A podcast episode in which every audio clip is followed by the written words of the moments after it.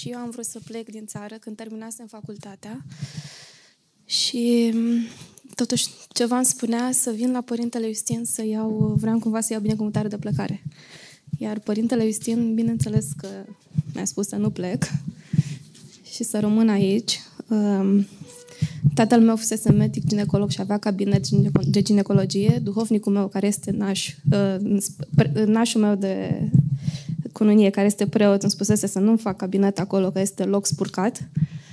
Um, iar Părintele Justin mi-a zis uh, primele biserici s-au făcut pe ruine de temple idolești, iar uh, biserica are rugăciuni de sfințire a locurilor, deci acesta nu este un argument. Fă cabinetul acolo.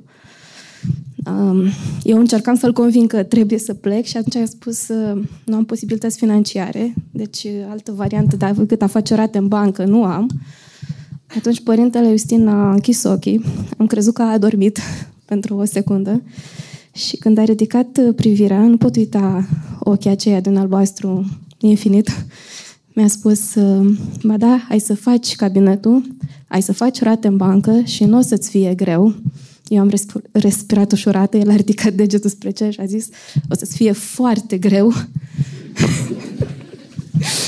dar fă, fă cabinetul și mergi înainte. Uh, și într-adevăr, nu a fost ușor, a fost greu, dar părintele nu m-a lăsat. Am continuat să vin la el, m-a ajutat de multe ori. Iar acest cabinet al meu a devenit apoi izvor de binecuvântare pentru că am cunoscut mulți oameni minunați. I-am avut pe mână și eu am, avut, am fost pe mâna lor. Cu un exemplu a fost uh, părintele Proclu, care a ajuns la mine ca pacient. Și apoi uh, Ceea ce vreau să vă povestesc acum este experiența pe care am trăit-o în chilia Părintelui Proclu, când Părintele Justin pleca la cele veșnice. E greu să zugrăvești în cuvinte ceea ce am trăit acolo, îmi cer iertare. Cuvintele sunt prea sărace și n-aș putea cuprinde. Uh, fără să știu că Părintele Justin intrase în comă, mă aflam, mersesem la Părintele Proclu, Mm, cei care ați fost acolo știți unde primea părintele în cămăruța aceea în prizvor. Era poarta încuiată, am uh, urcat la Maica, la sora părintelui, eram împreună cu soțul meu și mai stăteam puțin de vorbă, era seară, cred că era pe la ora 19. Uh, la un moment dat s-a deschis portița părintelui și a ieșit uh, eu când l-am văzut, am luat-o la fugă, am zbugit-o efectiv din deal. Soțul nu m-a urmat, iar părintele era transfigurat. Uh, îmi spunea că s-a trezit, uh, a dormit și a auzit niște cântări deosebite ca o slujbă frumoasă, ca și cum ar fi fost de la o mănăstire. Și am zis, dar nu este nicio mănăstire aici în zonă. Da, da, era ca la slujbă la radio și a venit la mine un călugăr bătrân, cu barba albă, cu ochi albaștri și slab, un călugăr din acela, cum sunt călugării de demult, despre care oamenii din ziua de astăzi spun că e nebun, dar el nu este nebun, este cum erau călugării aceia de demult, care nu mai sunt acum. Și a venit la mine să-mi spună, roagă-te pentru mine, părinte, că eu trec dincolo. Și zice părintele Proclu, eu am cerut iertare să roagă-te tu pentru mine, părinte. Um, dar părintele acela slab, deci vă spun, eu nu înțelegea nimic, doar l-ascultam pe părintele Proclu, dar nu făceam legătura cu părintele Iustin. Doar insista că era slab, cu ochi albaștri și galben și barbă albă și părintele acela mi-a spus, nu, roagă-te că eu trec dincolo.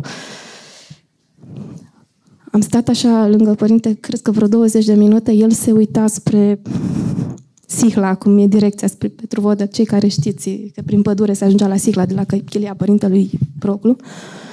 Și dar uh, uh, suspina și zicea, Doamne, cum mai strălucește! Uite ce lumină!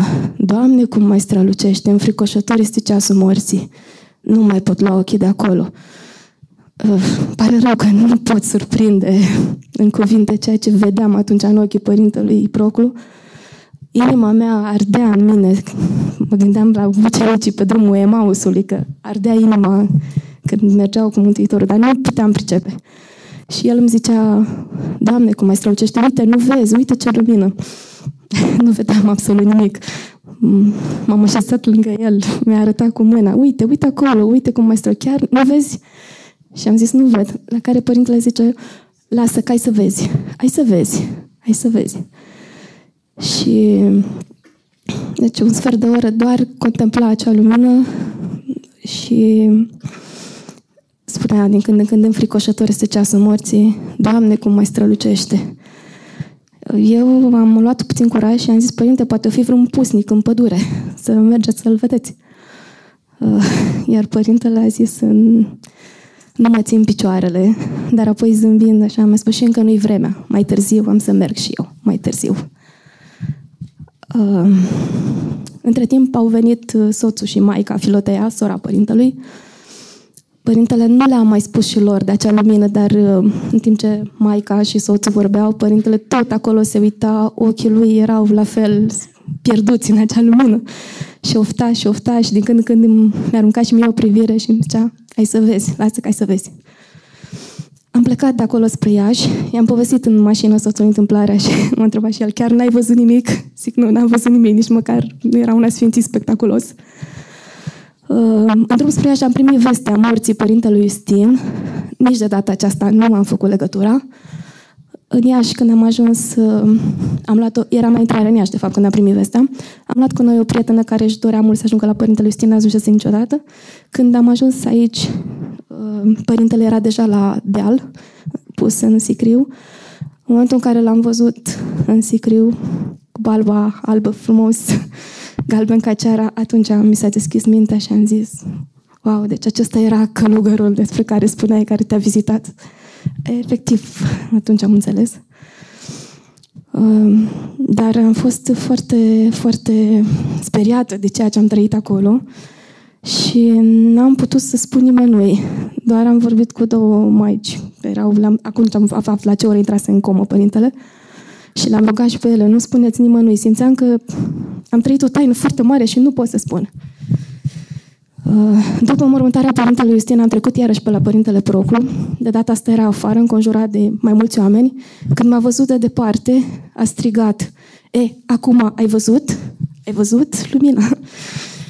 Și i-am spus, da, am văzut, la care părintele a răspuns, părintele Justin a fost un sfânt. Uh, apoi uh, Părintele a vorbit de Ceahlău, a făcut legătura și mi-am amintit. Nu sunt om care crede în vise, dar uh, apropo de Ceahlău, mulți oameni l-au asociat pe Părintele Justin cu Ceahlăul. Um, am m-a frământat foarte mult această minune. Simțeam că nu trebuie să o țin pentru mine, că nu era ceva personal, că dădea mărturie despre sfințenia celor doi, și a Părintelui Justin și a Părintelui Proclu, și simțeam că trebuie să vorbesc, dar nu aveam curajul, mi-era frică. Și tot mă frământam, mă frământam, nu aveam pace și într-o zi m-am rugat amândurora așa și am simțit că pierd mințile. Uh, trebuie să știu ce să fac, să vorbesc sau să tac. Și am visat că Părintele Justin trăia și am venit aici să-i cer binecuvântare. Și știu că Părintele Justin era mare cât ceahlăul. Așa l-am văzut în visul meu.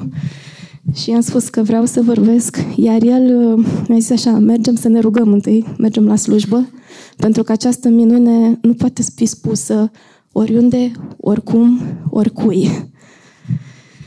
Și după această, acest vis, totul s-a legat de la sine. Vă spun, nu m-am dus eu, au venit cei de la Sihăstria Putne în întâmpinarea mea și am dat mărturia acolo, dar am avut pacea și certitudinea și liniștea că Părintele Justin a vrut să se descopere ceea ce văzuse Părintele Proclu. Slavă lui Dumnezeu că avem așa rugători și Sfinții se iubesc și comunică în har. Părintele Crăciun Opre de la Hunedoara, poate mulți dintre noastre l-ați cunoscut. Am avut bucuria să-l cunosc și pe el. Nu știu dacă știți, în ziua de 17 iunie era ziua lui de naștere, când uh, Părintele Justin era în Sicriu.